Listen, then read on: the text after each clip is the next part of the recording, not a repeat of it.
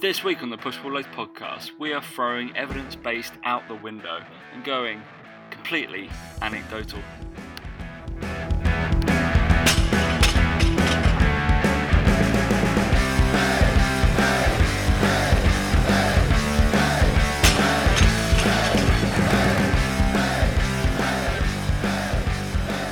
Three, two, one.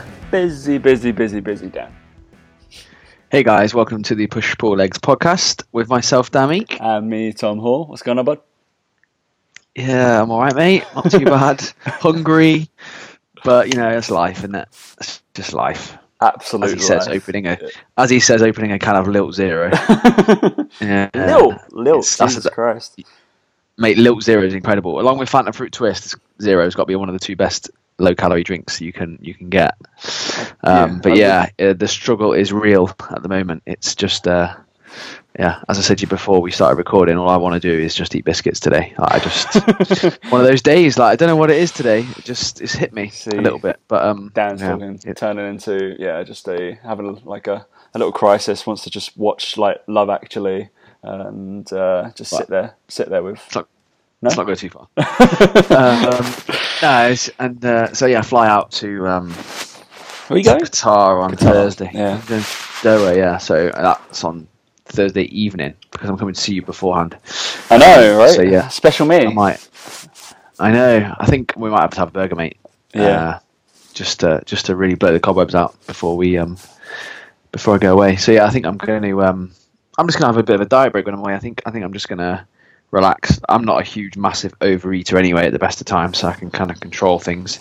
Um, so I think it's it's what I need, and then maybe when I get back, I've got three and a half weeks to to get a bit strict again. But I think that's also why it's tough because I've been a bit strict on myself before I go, thinking, oh, I'm going to have a little bit of time when I'm there to kind of relax. So I've thought I better do more now, which has made it harder, obviously. So there's always that fine line, isn't there, between like a calorie deficit and then too much of a calorie deficit that makes you then want to just eat everything that you can see. So Pretty yeah, much. interesting. but anyway, we're going to be a burger joint on Thursday night in London. So don't know Mm. which one yet. We're thinking either Burger and Beyond or Bleecker. Um, Yeah, yeah. And It's gonna be it's gonna be no chips and no milkshake probably just a bit. Come find us. Um, yeah, yeah. that'll be fun. But yeah, Thursday evening, be cool. But yeah, it's been pretty busy. Dan's up, stepped up his uh, Instagram game in the exact correlation that I've basically stopped mine because uh, I've been too busy. Um, literally, you can tell. Um, I didn't even post any stories today. I don't think. Yeah, and I've I've done been a bit slack on the stories. Yeah. Again, that's, that's something that requires a bit more energy and a bit more sort of enthusiasm. yeah, uh, which I'm that, yeah. lacking severely at the moment. so, um, but no, the the yeah, the posts are going well. Like you say, I've just sort of taken a, a bit of time to to put into it, and yeah, hopefully people are liking the content. I've some nice feedback. So, yeah, it's always good. Like you know, get involved in the comments, guys. You know, comment along to any of the posts if you agree, disagree, you want to have some banter. It's just. Yeah, I think a lot more people are spending a bit more time there now. So, you know, I think it's just a good place to share information. And, you know, if you do listen to the podcast and, you know, want to support us, you know, commenting on Instagram posts and liking them and sharing them and whatever is always is always a good way of of helping us out a little bit. Um, so yeah, it makes a huge difference. Yeah, it does. I also saved some of Dan's posts because I was waiting to ridicule him, but I can't actually have been so busy. I can't remember what I was going to ridicule him about. So I will at some point. Yeah, I'll remember. Probably it was probably the little um, I I did a little bit bitmoji of my character. Oh yeah, I was gonna do. Yeah, Yeah, it's just like I've already had like Tom Mans has already messaged me and it was like I'm quite enjoying your little bold character uh, um, from the Bitmoji and I was like cheers mate thanks yeah. Um, but he's got lovely blue eyes but he's just bold small guy with a hoodie kind, on. kind of look like Um, uh, if anybody else agrees, the the little the little guy kind of looks like idiot abroad. yeah it looks a little bit like Carl Pilkington yeah, but I but I look a bit like Carl Pilkington I suppose so. I um yeah it was quite funny doing that and uh, yeah I just did that Very and, uh, yeah that's what that's probably what a lot of people have been saving the flipping infographs for I, said, Look at I had a load of people. I had a load of people save quite a few of them, um, you know, to refer back to. And I think maybe people are just doing it to ridicule me or take the piss instead of actually for the information on it. That surprised me. Way more, yeah, maybe more than likely, mate. Um, in other news, I'm hooked on Nocco right now. I realise I'm a little bit late. to Yeah, but hang on a minute. You're picking the worst fucking No, one. I'm not. I'm not because one I love picking- elderflower. But I it's got no elderflower. caffeine in. I know. It's got no caffeine in. I drink way too much coffee. That's why. I'm like, Oh I'm very conscious of it, and I was just like, nah, have no, fuck it. So you're spending two quid for BCAAs, five grams of them. Two quid. Nothing. Well, how much do they cost? I don't know per case. Oh, you buy it by the case, do you? Yeah. It's quite Oh, tasty. okay. It's quite nice. Sorry, sorry, money bags. Most of us just buy a single can. Uh, Definitely not. Also, I bought uh, a box of protein bars. Dan, which one did, did I buy? Number one on your list. Oh, blondie brownies. Blondie brownies. Bam, straight in. They're good though, aren't they? Yeah, they're good. Yeah, I actually listened to your advice. Weirdly, um, but yeah, it's good. Mate, you should do it more often. You you'd find religion of that. No, I'm not. I'm not listening to your full body programming. Fuck off. Oh, mate, it's, it's quality for a newbie. Um, but yeah, the uh, the Nocco. The, the, I to be fair, I did try it the other day, the elderflower one, and it is nice if you do like elderflower. I love elderflower. It's too much money. It's two pounds for a fizzy elderflower drink. You can you can get something better than that. Um, and the tropical one is better, and it's got caffeine in, so that's the winner. Get my BCAAs in, right? That's good. It's a good thing, right? Yeah, I mean, definitely, mate. You know, anecdotally, that is the one thing you want to get all the Yeah. time. Um, but to be honest, if I had the choice between an elderflower Nocco or a cinnamon bun, cinnamon winner. Um, if you had the calories between an elderflower Nocco or a cinnamon bun, yeah, yeah, that's that's the other question right now, right? Because believe it or not, Dan, I am also on limited calories. I can fit in a cinnamon bun, though, mate. I'm on. Say your limited calories is three and a half thousand, mate. So No, not. no, I'm on two nine fifty right now. Oh, is that it? Is it Yeah, two nine fifty? yeah. Is it? Oh wow. Okay. yeah, Absolutely yeah. mad. Basically, I just had to offset what happened at Mother's Day, basically, so I cut it down slightly. Um, easily controlled. Only got about 300 left today. I was annoyed, so girlfriend decided to do spag bol as a as a diet saving uh, choice of meal tonight. Was not and 15% bat fat on the on the mince. You don't you don't. Well, buy mate, all you need is all you need is courgette, and you're fine. Instead of spaghetti. it was spaghetti. All right. Um, but we should probably go on to our topics, mate, in terms of, uh, you know, we need to talk about fitness. We haven't brushed upon it yet, or health, or nutrition, or stuff that people seek advice from us um, instead of just being a radio show. I guess it is a radio show. One of my clients actually listened, like in person clients listened the other day. She was like, I listened to one of your podcast things. I was like, oh, thanks, good, well done. And she was like, it, it, I, I actually laughed. I was like, good. Oh, brilliant. Yeah, yeah. I was like, I like good. Wow. like, I didn't get all the way through it because That is the biggest compliment she could have paid any, both of us. It's like I, I was- actually find it mildly amusing. She was listening. Um, she was like, it's like it was like a radio show. I was like, that is pretty much what the podcast is. Yep. All right. Uh, anyway, we're going to talk a little bit of, I guess, training, nutrition, but we're gonna we're gonna go a bit off piste. Um, I think we, we pride ourselves in being hashtag evidence based, but it gets beaten around a lot. But so I think we're going to go anecdotal evidence today, Dan. What does that mean? oh yeah, anecdotal evidence. It means that it worked for me, so that means it's true, and it should work for everyone else. Or it means that we've done something over and over again, and we just found it works. Whether science tells us it works or not doesn't really matter to us because we've seen it that often, Yeah. and we've done it that many times with clients or whatever with ourselves that we believe it to be a useful way of doing things. Um, Just- disclaimer though, disclaimer though, we are aware that there could be science that could suggest the opposite. I know. I know. Not I'm saying sitting here 100% as an right. absolute hypocrite, and I've already got a study up. Yeah, there going. go. This is something that's going to back up my point. But yeah, I just can't get away from it. But yeah, there will be other stuff that we'll talk about.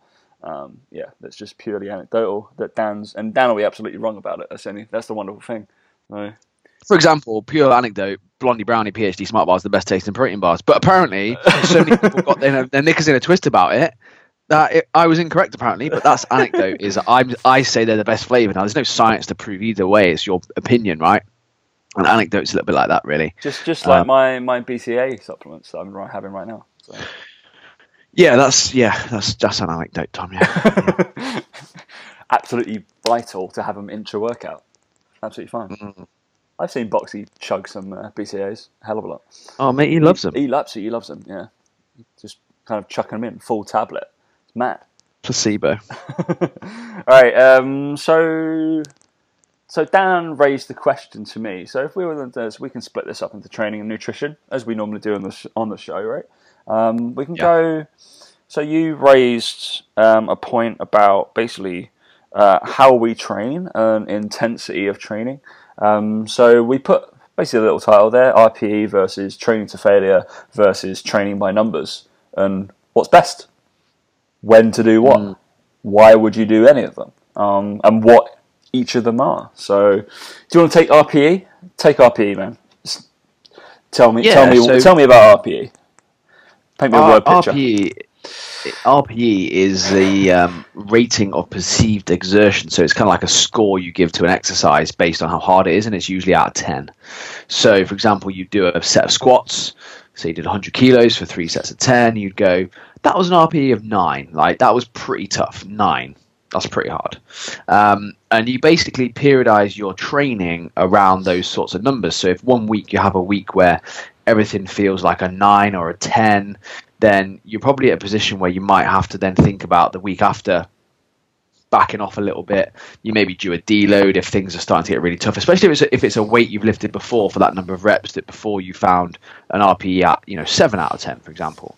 Um, so you can kind of start seeing the accumulation of fatigue and how you're feeling, and you can then base those numbers, and you can go right. I need to deload now, or I need to make this exercise more difficult. Because again, if you're every week you're rocking up to squats and it's seven out of 10, 7 out of 10, 7 out of ten, then you can put more weight on the bar and you can make it more difficult for yourself. So it can work both ways from that point of view.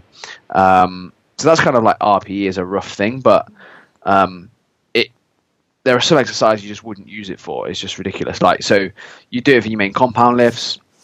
You wouldn't do it for something like dumbbell lateral raises, for example. how how are you gonna how are you like? Oh yeah, it's an eight and a half out of ten, nine out of ten. What, well, what's the difference between that and an eight or that and a nine and a half? Like it's not, you know, there's that there's not that much load. Like your technique can go a little bit, and you can still kind of do reps with it. You can make it a little bit easier mechanically by bringing your arms in slightly. Like there's so many different things you can do that's going to make it a little bit easier or harder. That it's just same like leg extensions. Like well, you can't. There's no point. Like you're just going to do three tens, and it's like it's either you can either do more or less, and it's not really going to affect your fatigue a huge amount. That's going to affect your recovery for the next session. Whereas back squats at three tens with 100 kilos probably will. Um, so it's about making sure you, you kind of select the right exercise when you're looking at a scale like that. Um, yeah. But yeah, that's that's basically it. That's RP, mate. Um, well done. Um, so the next scale, I guess, we'd use is training to failure or reps to failure. I guess they come in the same category. Um, I'm going to put it in the same category right now, um, but it is a legit scale to use. I think this is the one that you don't really learn about in PT school. Um, this is something that you would definitely learn about if you trained with Team Box, um, as it is a scale that they use fairly frequently, not the RPE scale. So essentially, training to failure is exactly that. So you would train, hopefully, to mus- muscular, musculature, muscular failure.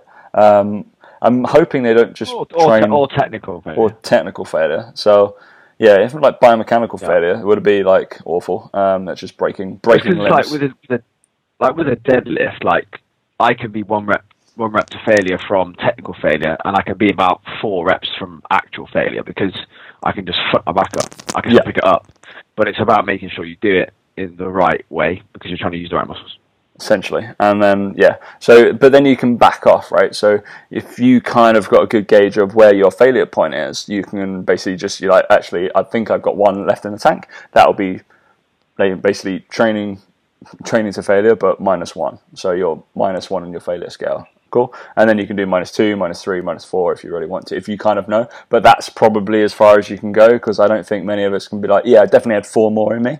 Like, Mm, well, no, you can't. That's, that's really and, hard to gauge. That, oh.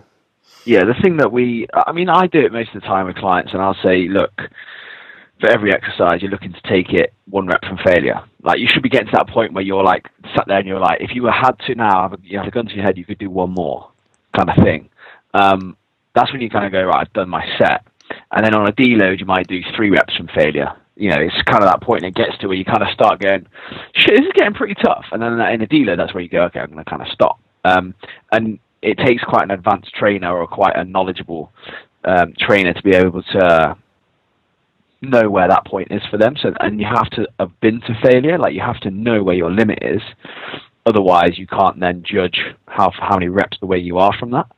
Um, that's the biggest problem with the reps to failure scheme is not knowing your failure. And there's actually been research recently showing that Um, I think Mike highlighted it to me. Um, it was Mike or Steve, can't one of them. Um, I think it was Mike, and they took it. Um, they took a they took a, a, group of people and they put them on a uh, squat, and they said, "Oh, pick your ten rep max number uh, for the weight, and then do as many reps as you can for it." And like most of them, on average, did like an extra two or three but some did as many as double, I think it was, or they did like 17, 18 or something. Um, and it just goes to show that some people just don't know where their where their limits are.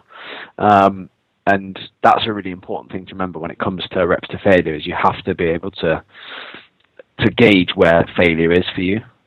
Otherwise, yeah. it's pretty useless. Right, and that leads us on to basically training by numbers or training to percentage, which is something that I kind of do. So I have stuff like called open sets, which is more like reps to failure scale. I guess just do as much as you can and kind of leave it in the tank. But um, then there's more percentage based stuff, so that I start to use a hell of a lot more. Um, and you'll use like a rep percentage chart, which if you've got a decent like chart, you can Google that. Just Google rep percentage chart, and there'll be loads of stuff that comes up.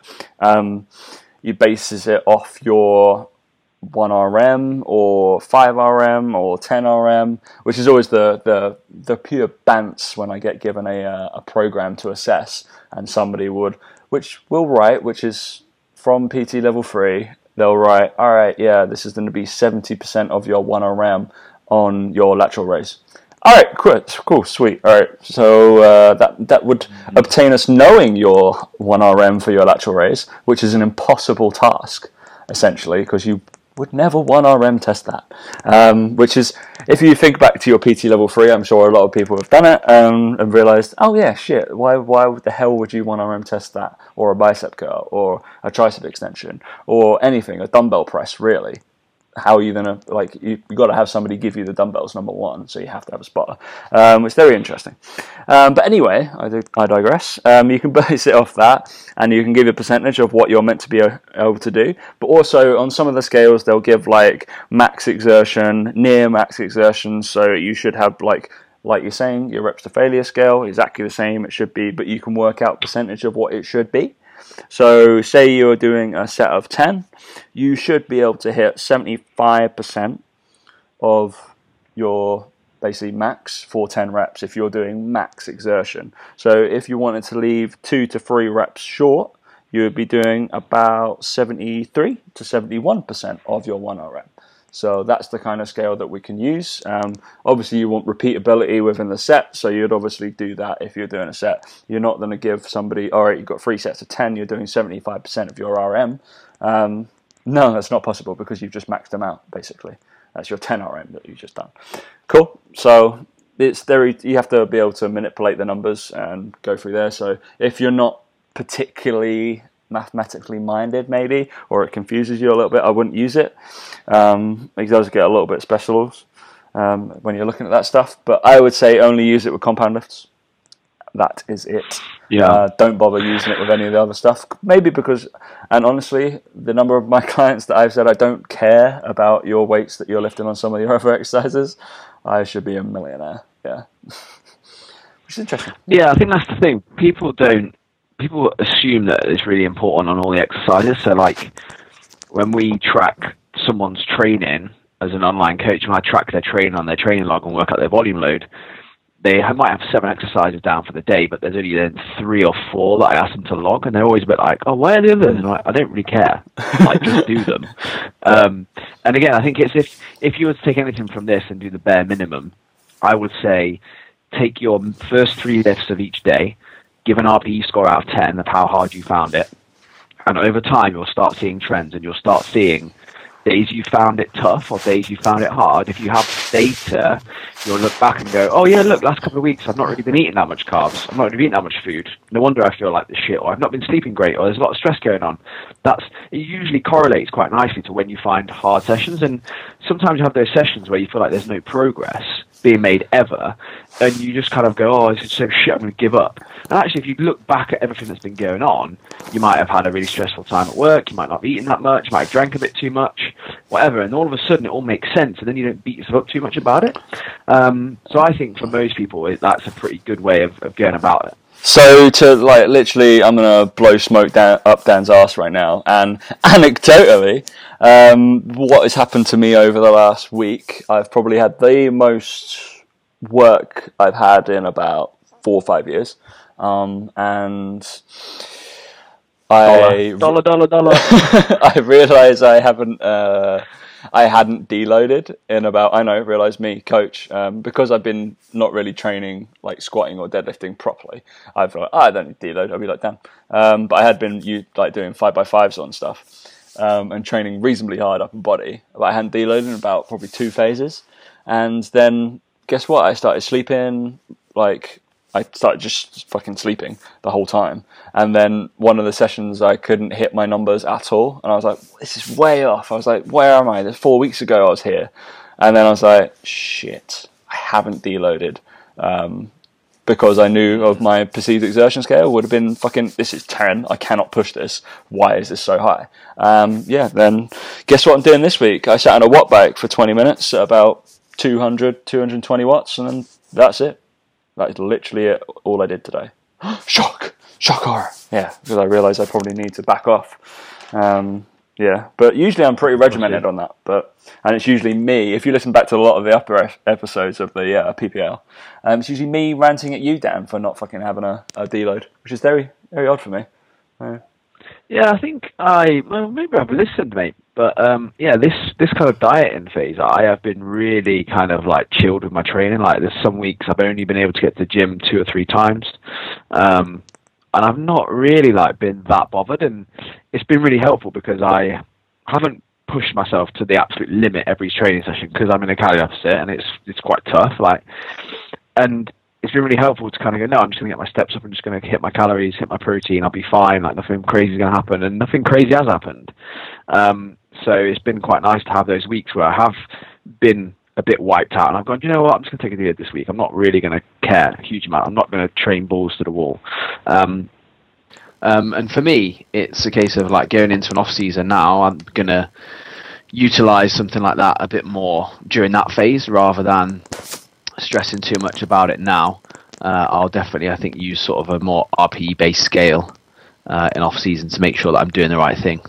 Um, because I think sometimes with deloads, what happens is you don't think you need one, you keep going. Three weeks later, you fucking have to take one, and you're actually better off taking it when you should take it. I had this discussion with a client the other day, and I just said, look, just take it. Like, just I know it. You don't feel like you need it, but that's kind of also probably the right time to take a deload. Um, you don't usually feel like you need it because um, the times you have to take one, and never it's never a nice feeling.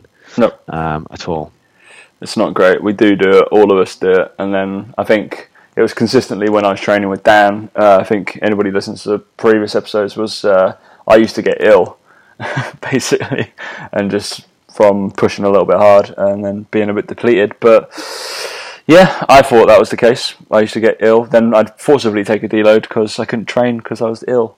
So bad, right? Um, so what would you say? So I guess anecdotally, what is best? Science, what is best? Um, is there a best one, Dan? It depends. If you mm. don't say it depends, I'm leaving the show. oh, it's tempting. Just to not say anything. Mm. Um, yeah, obviously it, it, it depends on um, the person's skill level, I suppose, and ability yeah. to know their, their failure. But um, I'll be honest, I think for most newbies, they have no clue. Like you should just train balls to the wall for most of them because you don't really have an idea. You should be using maybe more machine based stuff anyway to you know for the end at the end of workouts to push yourself so it's safe so you can really push that limit. Um, in your first year of training, like you're not really going to get burnt out. Like you're not just you're not going to hit those numbers. You're not going to find that that load that's really going to fry you. Um, only as you get a bit more advanced that you're going to need to be more aware about it. I think. Yeah, I'd say so as well, and especially when. Um, so even as you get more advanced and the, the numbers get bigger, so that's when like training by numbers becomes a little bit more because the percentages will relate to larger and bigger in, like drops of load so you'll be able to handle it and basically there's. Also, as well, if if you know if you're training clients and you're seeing them twice a week, like they don't need a deload. Like just they, they don't like. They don't, no. And you know if you're training two or three times a week and you're doing you know you know you're not doing a balls to wall full body program, you don't need a probably a deload. Like, and I think most people in their first, you know, again by the book, oh, oh this is your fourth week now training with me, so we should uh, have a deload. Well, hang on a minute, like he's trained three times since you know since he started. Like, he doesn't need a deload, mate. Just carry on. Um, so yeah, that's the other thing to think about. So yeah, I think from uh, I guess our perspective, um, maybe my perspective, I'll go through RPE scales. I find very hard to judge uh, personally, so I don't tend to use them when I'm training myself or training my clients. Um, obviously, I'm the only one that maybe has complete trust in what I can do or what they do somebody is doing, and I still don't trust myself. Um, I don't know what a, an eight to a nine is or an eight point five to a nine is. I used to get confused when Clarky would write that for me. I'm like, I don't get it, mate. Like, just write my numbers in, and or just tell me to hit ten, and I'll do that. That's fine. Um, I don't. I, I can't handle the. Oh, yeah, just back off slightly. What? I, I don't really get what that means. Um, sometimes when I'm training, train to failure, I know what that means. Dan's witnessed me fail, um, and I've posted about failing before. That's fine. Um, and training right reps to failure, I can I know when I'm going to fail. Um, essentially, so I can keep one rep in, or he keep half a rep in, that kind of thing. So I know I will probably fail on the next rep. I know when that's going to happen when I'm at a really high intensity and a really high exhaustion rate. Um, I find it a little bit harder if I'm not, if I'm probably backing off a little bit. So maybe what's meant to be a five or six out of ten, I would not be able to convert that into a reps to failure scale because I'd be like, well, I can, I don't know, I can do eight more. Um, I have no idea what I'm meant to be doing. If you're doing eight more, then you're not training hard enough. Um, so, and then I guess I always err on the side of just because how I program and how I end up doing a lot of stuff, and it's a lot of strength based stuff. Um, I like numbers in front of me. I like figures. I like targets that I'm meant to hit. Whether that be you've got to hit this number of reps at this weight, or you're just trying to hit this rate. Like just hit it for one. Don't care. Just get it up. Um, I'm not so great with the open-ended question of you've got this weight. Do this as many reps as you can. I'm like, well, how many am I meant to do? Am I meant to do this many? What am I meant to do last? What? How many do last time? So I've got to try and beat that. I'm like, and just, Tom, just lift it. Fuck off. No, I don't. Uh, I need to know. I need to know my target and then go to it. And it's really weird that kind of mental uh, kind of perception because uh, rookie Andrew, I was, I was spotting him the other day, and uh, he was he's doing he's on a five three one cycle. So, um, but he did he had ten in his head, and he hit his tenth one and went to rack the bar, and then I pushed it back. Basically, I was like, "No, no, you're going again." And then he, he pushed the la- he pushed one more out, and I was like, "Why the fuck were you racking?" He was like, "I had ten in my head." So he, it's really weird that mental perceived. He was like, "I'm going to be happy with ten. That's how much I'm meant to be pro- progressing." I hit nine last time, but he could hit eleven. It's really really odd that your brain's going to do that because you're like, I'm, "I'm I'm happy, cool, let's mm. put it back." Even though that was a, a failure, he's meant to go to failure on that set. It is AMRAP as many reps as possible. Really interesting. So it's something that I've done. Absolutely. I'll be like, all right, I want to know what, what number I'm meant to be hitting. So I'll look back at my training logs. Maybe the last time I did a five three one might be like two years ago. Then um, that's probably not the greatest thing to look at. But yeah, it's interesting. But I like percentage based stuff, training by numbers, and then training to failure or reps to failure scales. I don't like an RPE scale that much. Um, I guess you're probably exactly the same, mate. As far as I can, from what I know, you might have just trained far differently um, without me. I think I think now I'm I think for my off season next Did you say Oh, so, so Did you call it soft season? Did you just call it a soft season? no I said off season. Oh right. I- Well, I'm calling it soft on. season now. It's when you're all fat Soft and season. podgy. well, there's that. Yeah, soft season. Yeah, you can call it soft season. Um, is I'm gonna um, I'm gonna go for a more AMRAP approach to things. I think. Um, I think I've done the set numbers, set weight on the bar, and I think that actually doesn't lend itself well to having that auto regulation. A little bit of training. So like. I'd rather do the AMRAP and go, okay, I'm finding this easy, I'm finding this easy, I'm finding this easy. Get to a week where I go, fuck, that was tough. yeah. Um, and I can go, right, back off the next week, go again the week after, um, and start being a little bit more um, intuitive with that, you know, from that point of view of training. There's certain lifts that I want to work on more than others, um, and I've done it before. Previously, I've had like a certain number of reps in my head, but then if you don't hit that number of reps, you feel shit. You do, not hitting yeah. it. It's, So it's like, like, one of the so- worst feelings, isn't it? You're like, I failed. At least if you go, yeah, at least if you go AMRAP, like I know, I'm not stupid enough to know that if I hit five reps for, on a, you know, 160 deadlift, that the next week or the week after that, if I did it again, I've not progressed. Like, whereas some people would feel that they failed, uh, they have to progress more. And I'm like, no, if I do five again, that's still good because it might mean the next week I do six or something like that. But um, so I think I'm going to do that sort of approach to it. Um, I've already got one of my clients actually who's doing the program that I'm going to look to do. Uh, and I think I'm going to need a few months recovery before I start it because it's pretty tough. Um, but he's doing really, really well on it. Um, really, really well. And again, it's he's in the last cycle before he starts his prep. So it's like the last big cycle. He's got the most calories ever had. So he's in a position where he can really push himself. Um, and again, to find that kind of point of failure and to find the max load he can lift so that when it comes to starting prep, we can go, right, you were doing 160 kilo squats for five reps. I now want you to do 160 for three reps, and that's going to be your marker for right. That's how strong you are for the first eight weeks. You know, that's the intensity we keep. We don't smash the volume in because it's not the time to do that. Um, so yeah, it's just about finding markers of, of success, and you know, what are you gonna?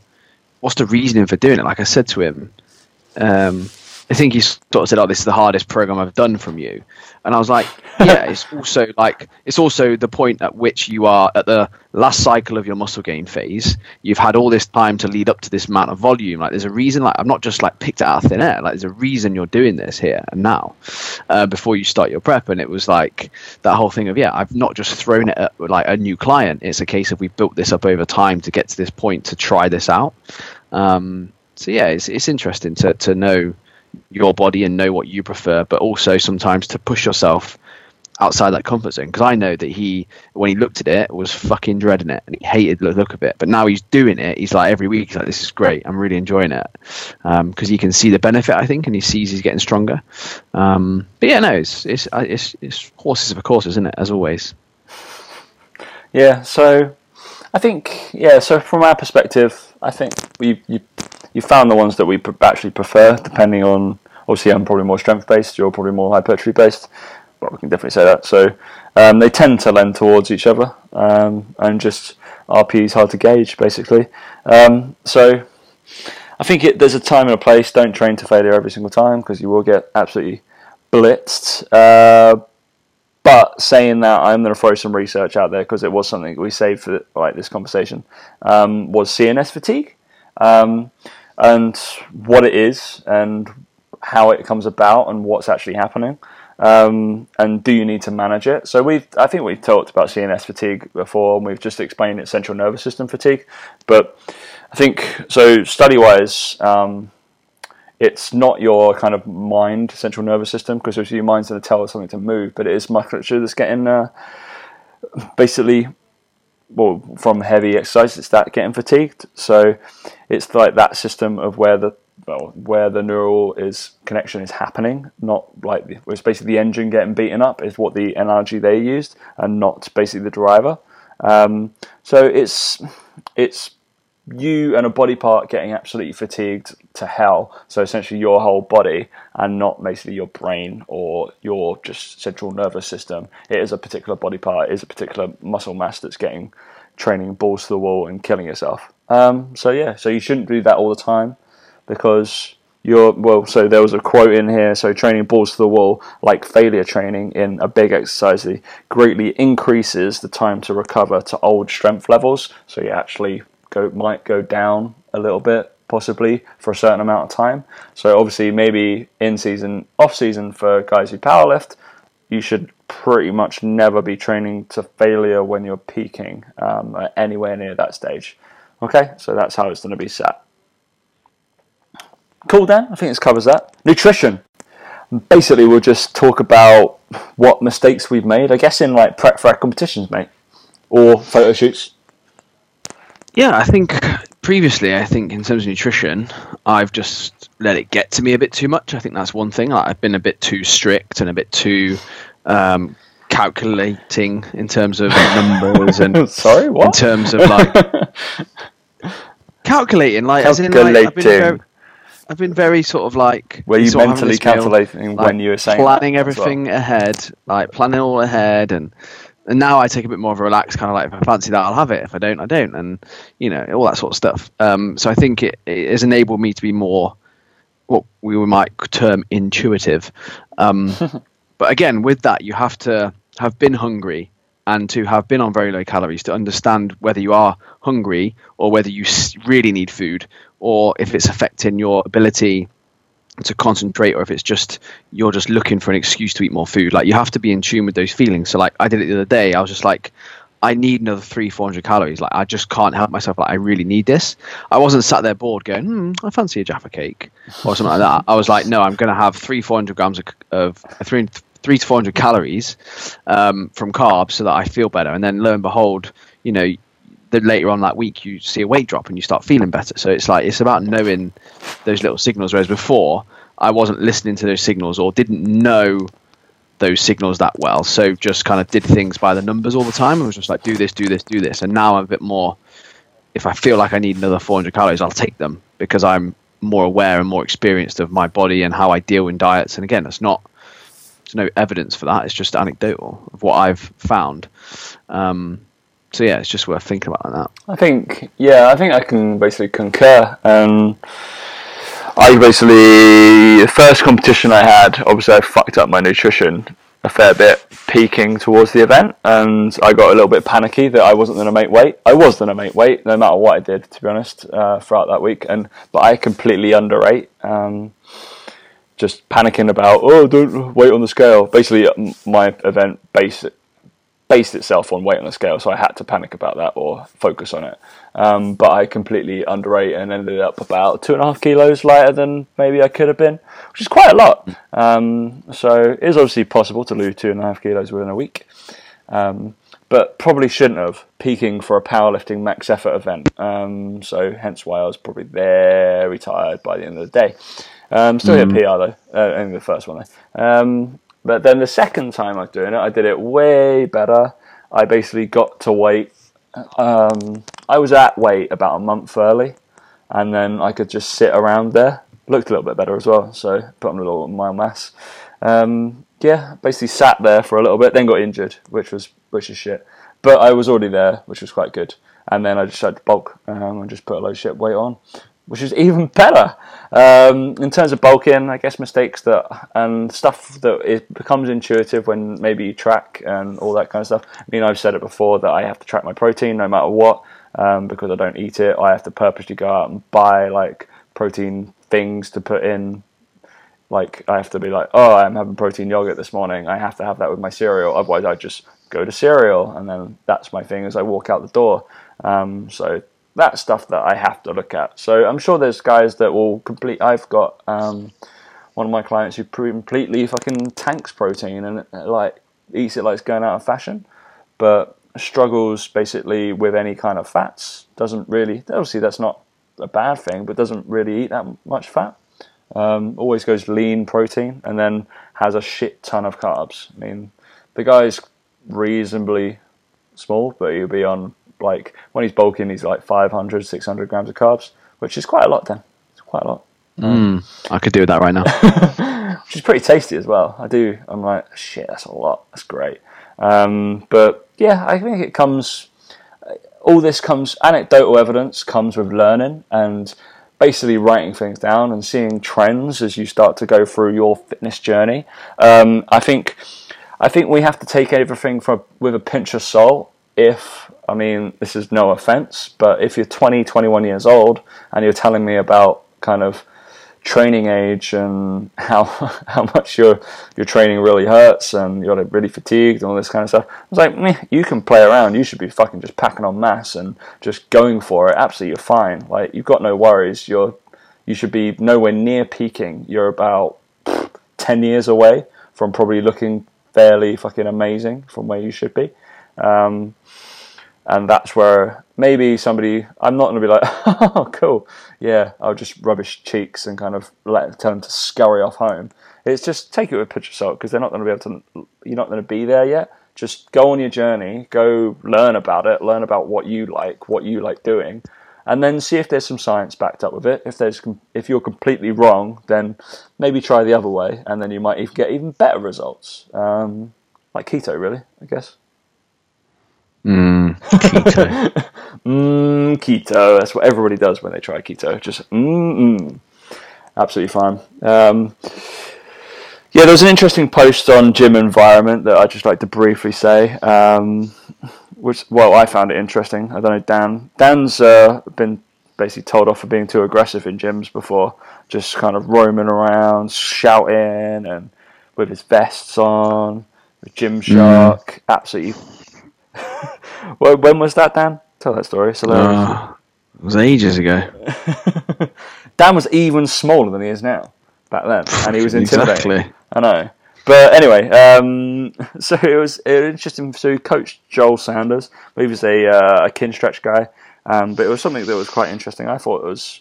I think it's about creating an environment. I think it applies to training as well. Um, from a client's perspective and maybe your perspective in training, you tend to train where you like, right? So uh, a key to success that's missing at most gyms um, is must you must care just as much about your environment, i.e., music, high fives, challenges, enjoyment, tips, all this stuff. You, as you do about movement quality and rep schemes. Um, I'd say even more if you actually build a gym but I'd say there's still like I I don't really train without my music. Yeah, I say that. I resent people giving me high fives during my training or speaking to me, so that can do one. Challenges, yeah, I challenge myself. Enjoyment, I do enjoy it. Um, Dan gives me tips as I go along, or calls me a dickhead. One or two. Yeah. Either or. Yeah. Either or, mate. So I agree. In as an environment for a gym, that's basically what CrossFit have done, really. Yeah. honest. just everyone's a big tick for CrossFits, uh, but they realise that CrossFit don't they? Uh... Oh, true story. Um, this could be stupid things actually. Um, so there was I got told by somebody who did a CrossFit level one uh, course, so level one coach. Um, I'm not dissing CrossFit, but I kind of um, for programming. Well, I, I, do programming workshops, Dan, and uh, mm. so for the programming, they put a load of like balls and stuff and exercises on like piece of paper within a lottery wheel, mm, turned it yeah. around, and then picked shit out, and then that was their programming. True or false?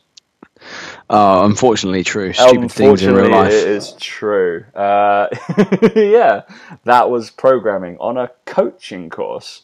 Um, real regimented after what we talked about. It's kind of a reps to failure scales, training by numbers. Yeah, all wonderful. And then that yeah, stuff. pull a pull a ball out of a. you know, Just do the lottery. It's fine. Um, it, it's much like the. Uh, you see those memes of like, oh yeah, this is your workout today. Spell your name, and then there's different workouts over there. Basically, mine for a CrossFit one was like T forty burpees. O 60 burpees. I was like, brilliant. Okay, so I'm doing burpees the rest of my life. Wonderful. Um, that's how some of it programs, which I hate. I hate that. Whereas it can be fun for one session. Don't base your whole thing on it. You're not going to progress, but interesting. Um, yeah, Dan, got any news? Anything you want to say? Uh, no, other than obviously, if you want to check out my amazing Instagram, as we've talked about it, I am at Dan Teambox. So you can go and check it out. Leave some comments. Leave some. Uh, leave some. You know, some trolling in there if you want. Uh, it's always it's always well received.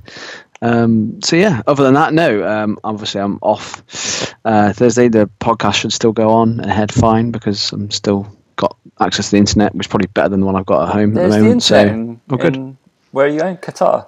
Wow. Yeah, mate. Internet. Yeah. Well, it will be hotel internet, so I don't know how good the speed's going to be. But yeah, like I said, it's probably better than so. better than better than here. So you'll be fine. Um, yeah, mate. If you want to follow me, just Dan's tag me in some shit. Just go through that. It's fine. Um, mm. Tom.ppl.podcast. Go through there. Um, yeah, obviously share or like the show. I haven't even looked at our uh, where we've been for our five star reviews. I know it's still that four star one. I know we've got over fifty plus, which is pretty decent. Definitely more than fifty foot like listeners, but I think we should do a mail mailbag, mate, and just read them all out. Read all the nice reviews out. We just read. We can read uh, Harry's a lot, so it's lit. Mate, absolutely. It's lit, yeah. Yeah. It's lit. All right, and on that note, um, we will catch you next week.